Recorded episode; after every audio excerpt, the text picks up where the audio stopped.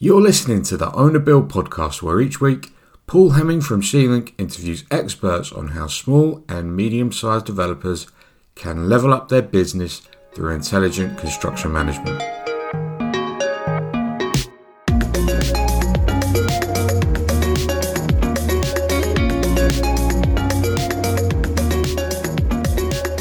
Hello and welcome to episode 26 of the Owner Build podcast with me, Paul Hemming, and I am joined again by Liam Curley. Curls, I am over my croaky voice. You've got the, you've got me back in, in full fitness. What do you think about that? I like it, Paul. Yeah. what's happened? What's, what's, what's, what's happened to your voice? You went very very faint there. Yeah, I don't know. That was unintended, though. Didn't sound good. I can apologise. Blown but, away by my proper voice. Fantastic. Uh, I think you. I think. I think you intimidated me. You're the first person on the planet who has ever said that about me. Have you been on your Peloton today? What have you been doing? Yeah, I've been on Peloton today. Actually, yeah. You love that thing, don't you? I'm, oh, I love that thing. You know, I'm a big fan of Peloton. I'd love uh, some sort of affiliate uh, relationship with them to because uh, I keep plugging them. if anyone's listening, if anyone, well, yeah, if anyone from Peloton is listening to this, that would be unusual. Number one, but number two, please do get in touch. Yeah, yeah. cool. Um, so today our episode is uh, we're, we're, on a bit of a roll here with uh, with accents. We, we, we're just cranking up the accents. We're getting people with fantastic accents week in week out this episode is someone whose arm I had to twist a little bit to come onto the show. I think she's going to be a great guest.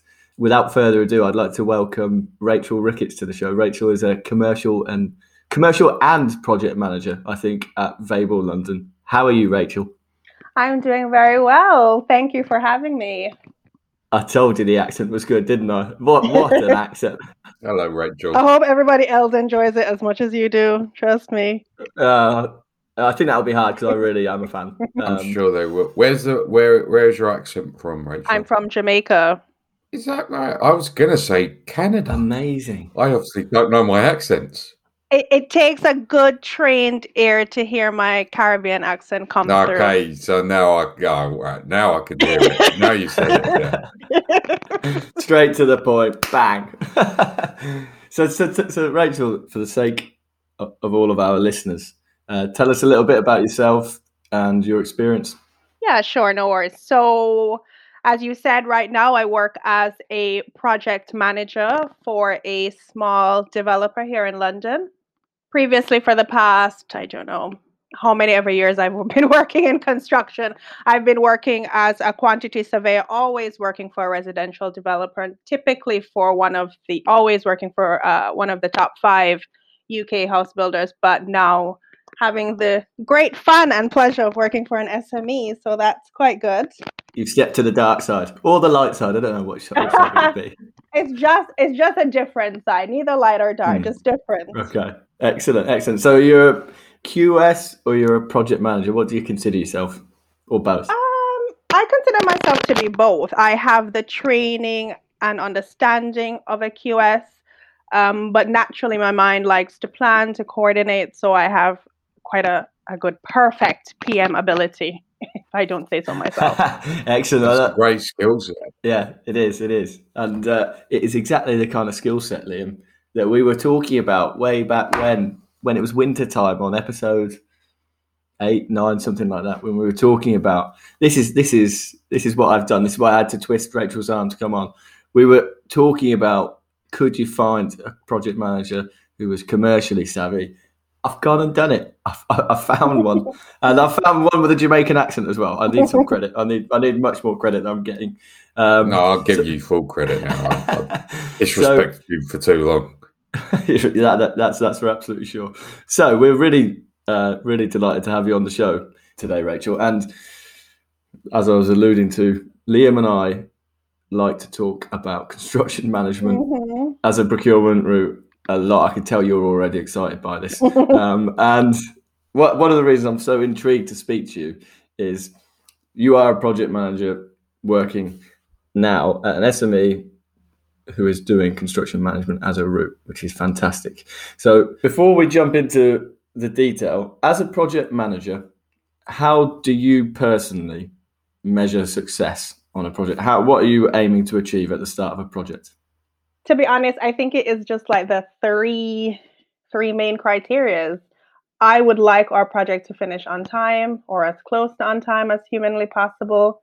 I want it to be on budget though. I mean, I must say I don't know any that are on budget, but as close to budget too. And quality Do you know any that are on time? I mean, all of yours, obviously, but I mean, there's lots of others that aren't. Yeah, yeah. Time time's a good one, and quality because I work for a developer that is very much uh, because we design internally as well. It's very design led. So if I'm not meeting that criteria as well, I would have also failed. So the three things are equally as important um, and impact each other in every way.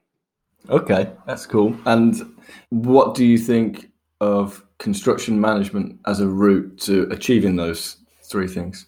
I come with a very biased view though, because I've always worked for a developer, whether it be a big UK developer or like now as an SME. So I've, you know, that route working for a client, you're always taking on that approach of hiring your trade contractors, managing the design process, etc. So I am truly biased in that I don't particularly know the other ways of doing it. This is the way that I know. This is the way that I enjoy, and actually, I wouldn't change it.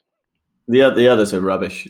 Rachel, you've hit the, you've hit the nail on the head. Um, okay. I know, I, and I love this. So um, yeah, I can't speak for the others too well. But all jokes aside, so obviously the the impact of different procurement routes, so design and build versus construction management, does impact those three things that you're trying to control. What's the most challenging for you in terms of those those three that you are constantly striving to to manage? Again, I don't know if you can go without the others. So, for example, if I think in terms of not necessarily the design, but in terms of the quality of install on site, etc., meeting cost. Right now, because of where we are in the industry and having a lot of shortages, whether it be people or materials, etc., that has a knock-on impact not on just the quality of our install, which affects the quality that I'm being rated on, but also it affects my program because if I don't have the materials, like I'm struggling with that now, materials are taking absolutely forever and a day to come to site. It's impacting on my program, which thus impacts on my cost. So I'm feeling it from all three aspects right now. It's a difficult moment, right, with materials. What what are you most most struggling to get your hands on? Would you believe it's one of the main things at the moment? I'm struggling with joinery. So our kitchen supplies, so the melamines that they use, you just can't get them in Europe. They when we were told we would have them in May or June, they're now saying like September, October, November. Um, and I'm having that from a variety of suppliers. So that tiling, just typical timber insulation, like it's it's a lot of different things, which is very frustrating. It's amazing, isn't it? Really, where, where we're at. But I, I guess this is a short term pinch point um, off the back of COVID and everything else. So hopefully we'll, we will get over it. Okay, so going into a little bit more detail about how you guys as SME developers operate construction management. Liam and I have argued or debated before how you would transition as an SME developer away from employing a main contractor, the traditional route, let's call mm-hmm. it for the sake yeah. of this conversation, to the construction management approach, where you are employing multiple different subcontractors. And we have said we would do that by finding pretty much a, a Rachel Ricketts kind of character, someone who is comfortable managing the operational project side of things, but is also comfortable managing the commercial side of things. How do you guys manage your projects? So I think for we have sort of like a very different approach to it in some ways, or what we've tried to do is sort of do what the industry wants to do but hasn't really done. Every project that we have is run by what we call a hub. A hub is a three person team that includes a project manager, a construction manager, and a project architect. My role as project manager is actually different to what I've heard you describe in, in, in your um, podcast number nine, in the fact that I don't physically sit on site. I manage all things commercial, planning, party wall, design management, um, anything like that. But I also work with the team to manage program logistics, etc. But the day-to-day management is still held by a site manager or construction manager is the person on site, and I'm sort of overarching everything else and managing the the sort of commercial side of things. Okay, so your project setup is that you have an in-house design team, Yeah. Uh, as I understand it, a project architect, Yep. and you then have yourself as the project manager, and you have a site manager, and you coordinate the design and the construction and the commercial as the project lead, effectively. Effectively, but we don't look at it so much as me being the whole project lead. We do try to look at it as being a three man lead or three person lead. But that may have a, a fluidity to it and a folk and like except for the commercial stuff which I manage purely. For example, if we look at something like program, yes, the site manager might be the person on site dealing with that day to day, but we sit down weekly, we look at what can be done, we tackle it. If I need to get involved in actually coordinating the the contractors as well. I do that as I've done Ra- today. Rachel, Yes, um, was that the setup before you started? This was yeah, just before I started it was actually introduced, so maybe a couple of months before I started the business. So it was. So for all intents and purposes, that was a setup when you uh, for you joining. It was, yeah. And do you know what Vabel did before with regards to structure? Not 100%. And also, one of the differences that has happened is that within that structure that I've just described as PM, I am the only person who is a QS. So I have two other counterparts in the business and who act as project managers, but their background is one is was an architect and one was a site manager. So we bring different things to the table. And I think particular one of the things I would say as a challenge or an observation that I've noticed is that for the other two members of staff, a QS working with them would be such a great thing because that person brings on that ac- that extra aspect of things, especially post contract stuff. Because not everybody wants to do payments. Not everybody definitely doesn't want to argue with a subcontractor about delays. Except for you, apparently, Rachel. I mean, I don't really love to do it, Paul, to be honest, but I can do it. People know not to take the mic with me too much.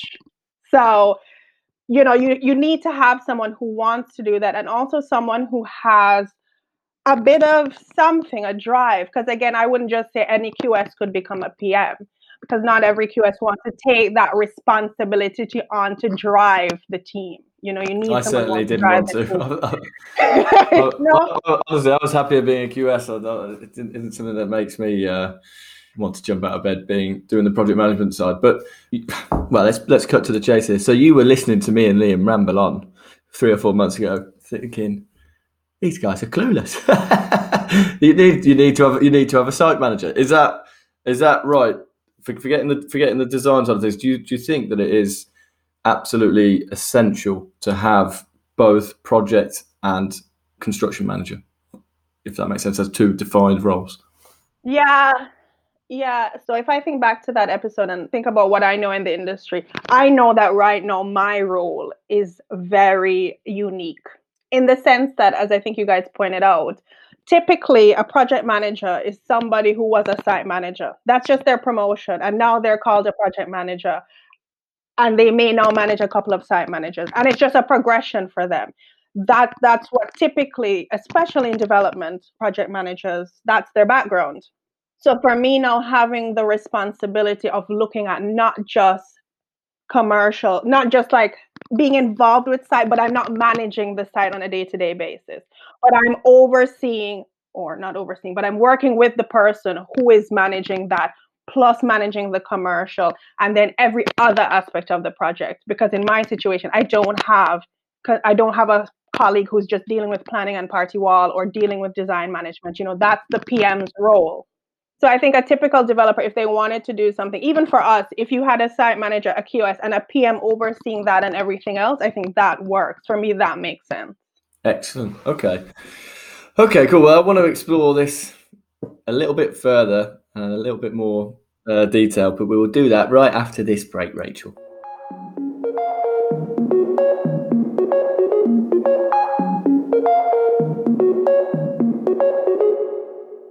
I wanted to take a quick break from the show to share a message from our sponsor, C-Link. Sealink is software designed to streamline the process of subcontract procurement. It's a platform that helps SME developers and main contractors stay agile whilst replicating the commercial scale and savvy of large contractors. If you want to save a guaranteed minimum 5% against budget construction costs on your next project, head to www.get.c-link.com slash podcast to find out more. If you're driving or working out right now and didn't catch that URL, don't sweat it. We've included the link in the description box for this episode. Now, let's get back to the show.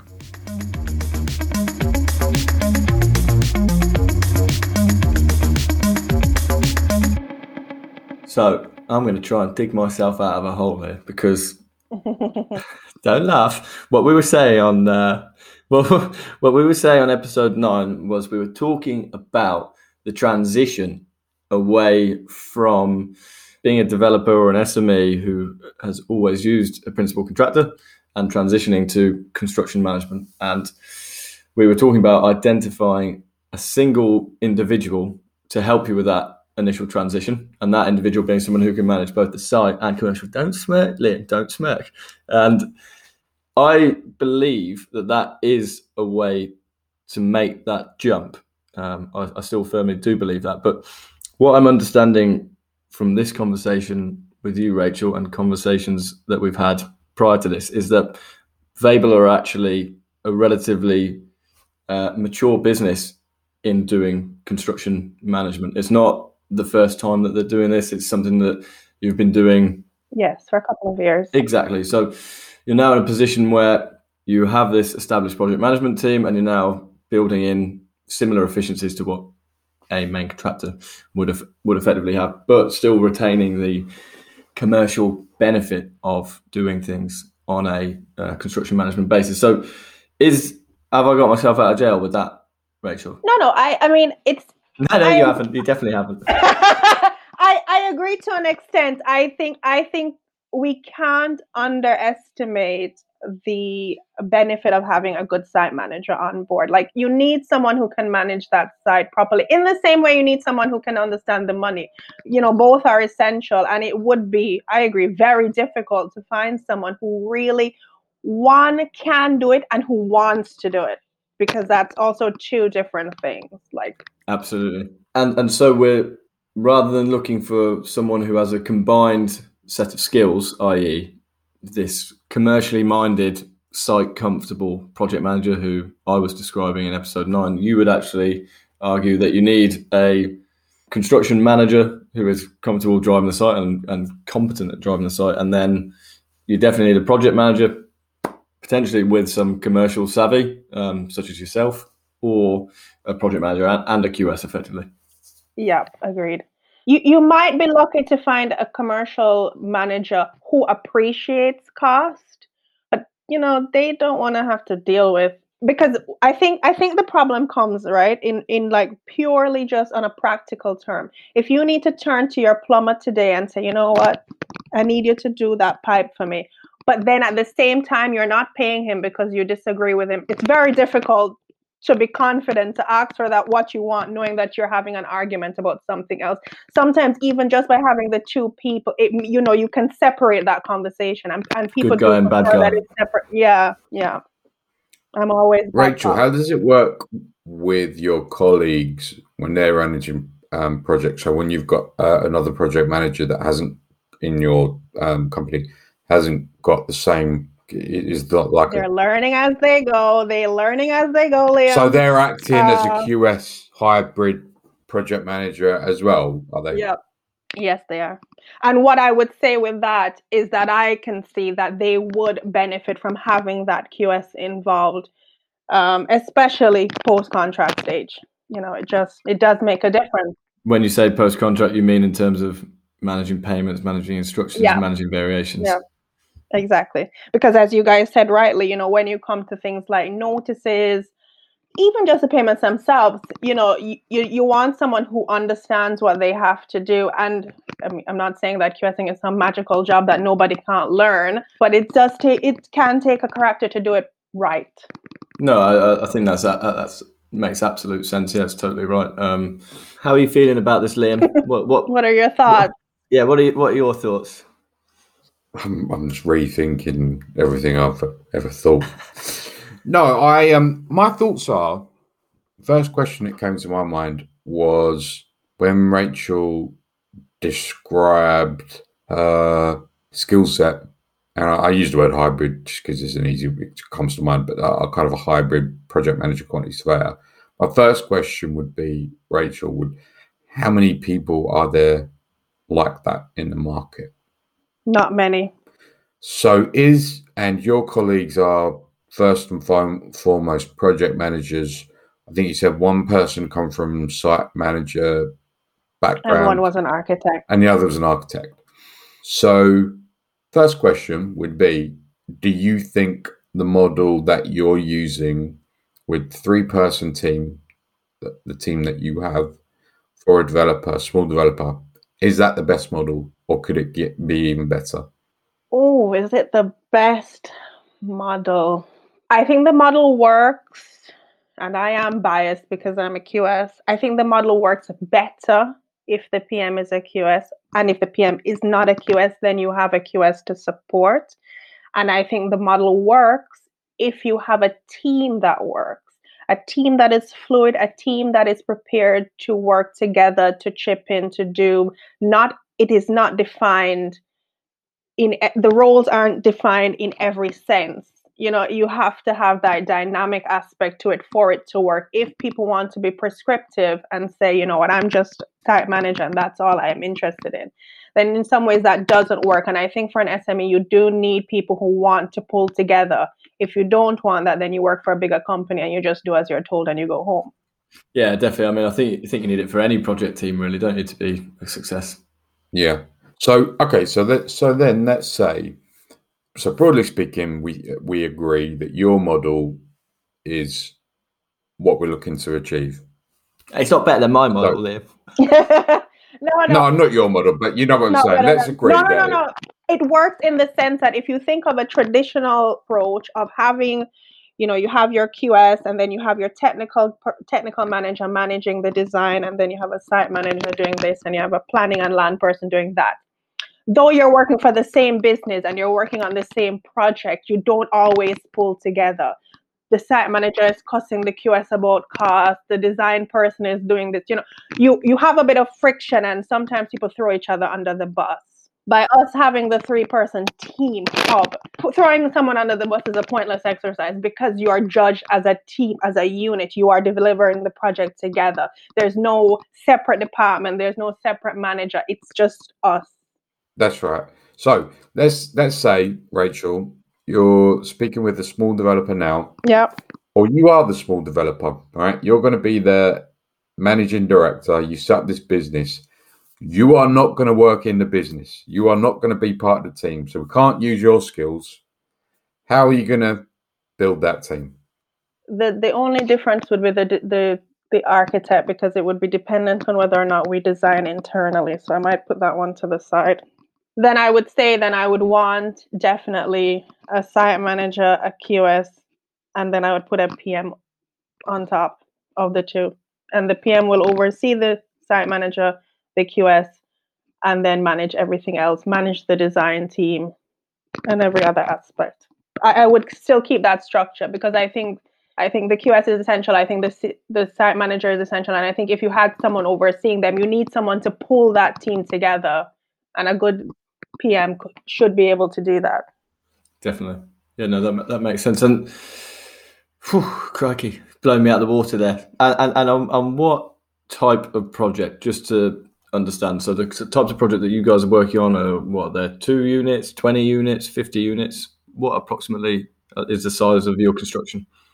So I'm currently working on three projects at the moment. I have a 29 unit new build a 25 unit refurb and a 71 unit uh, new build. Oh, okay. So that's all four or five million on the 20, 29, 28 units, that kind of construction cost, and then the 71 units is. Uh, the four, the, the 29 unit scheme is closer to eight. Okay. Okay. Because I think that's yeah. interesting, Paul, because and I don't want to speak for you, Rachel, but you tell me what you think. So, from Rachel's background of large house builder, I can see to, from your perspective, it's a, it's an SME developer, small developer. From Paul and I's perspective, Paul, what do you think? I would say that you're kind of from where we sit more medium sized, or at least moving towards medium sized developer. What do you think? Yeah, per- perhaps I would say that obviously where you came from, I think it was St George's and Bellway, are obviously in the yeah, in yeah. the tier one. I, I, let my last project was a, a two hundred million pound scheme. Yeah, so for me it's like just just throw one project manager on there. I reckon that should solve it. Um, no, no. So so obviously those guys are tier ones. They're not SMEs. They're large enterprises, let's call them, and then the SME sphere, which we spend a lot of time in, I would say that if you're delivering projects of 71 units, a decent sized GDV, decent sized construction costs as well, I would classify that more as the M element of the SME. And so, again, it kind of, I know I keep on trying to go back to our conversation on episode nine. For me, it does make a lot of sense having those structured elements of your team, having the site manager, construction manager, QS. And definitely when you're talking about tens of millions of pounds of construction repeatedly year after year, I would absolutely endorse having uh, quantity surveyors, commercial management in in in the organisation. But and this is this, this, is really interesting. I think we, maybe Liam, we should go back to what we go back to that episode and almost go go back to the numbers as well that we talked about way back when, and think about the difference between an S developer and an M developer because it does. I think there is a slightly different uh, feeling between the two. It possibly doesn't really matter that much with regards to interpreting the difference. But I think what's interesting it would be, and so I'll put this question to Rachel: is if you are a developer who has not long been established, uh, say a handful of years, and you're doing, I don't know, three projects a year and they are around nine units per project, let's say. I'm imagining that's probably not feasible to, I could be wrong, but I imagine it's not feasible to have three people on each project like you would um, from a financial perspective. So if we assume you have to have a site, you have to have someone on site um, as a minimum. What type and okay, sorry, there's going to be two questions. First question is Do you think that that person should be using a traditional main contractor route or should they use a uh, construction management route? so I I will give a so it's in uh, it is an interesting question, and I actually have a, a really good friend of mine who is starting his own development business. Um, he's doing a 19 unit scheme in Manchester, and he's having that conversation. Does he go to a main contractor or does he self deliver? And the end decision was to self deliver. One to get the learning because how do you really know how to grow your business if you don't start doing it for yourself and that's sort of the conclusion that he has drawn to you may also again and this is where you know you you may not employ them directly but pay maybe you put take them on as a freelance qs you get someone who can help you manage those costs because again if you're managing it directly there are certain costs that you can alleviate. The cost of the main contractor's profit is gone. If you do like at like where I am as well, we buy a lot of material. So again, we take off the 20% that the contractors just put on for the material um, of things. So you can find ways to make savings. Now, the savings will only stay in place if you manage the process of how you build. So you still need somebody competent to find the savings and then a site manager who can manage that program, manage that delivery, and make sure that all of that was worthwhile. If not, get the main contractor involved and, and just beat them to a pulp to get it done.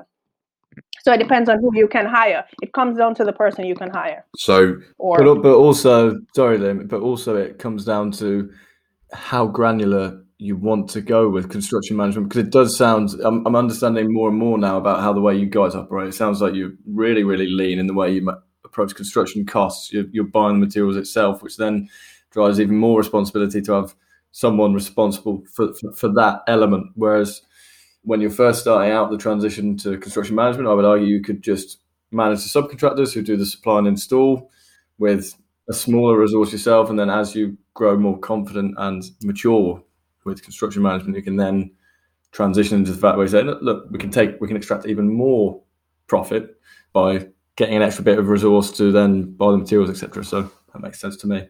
I mean, the thing is that though, it depends on how big you get though, because I would say this is the first time that I've personally had to buy the trims that are going to be used between my tiles and my timber. This this is like a new new level of detail for me, which is actually scary new world. Quite, very quite time consuming, but I can see the benefit if you can make the system work. But if you can't, then it becomes a waste of time because it elongates your program, especially with the delays out there in the industry. And so, just to so, just to understand as well, so Sorry, Liam. Yeah. yeah, no, no, no. So the message to your friend in Manchester whose first development was you need a good project manager on site and a minimum a freelance quantity surveyor. Yeah. As well. Yeah. Okay. Yeah. That's what I said. I'm sure that's what I said. I'm gonna have to listen back to episode nine. So. I knew me and you would. I knew me and you would get. We, we, we, yeah, I knew we'd get I, on. I think that's what you would need for sure. You need the project manager on site and the freelance QS to help with everything mm. commercial. Yeah that's how you can get it going.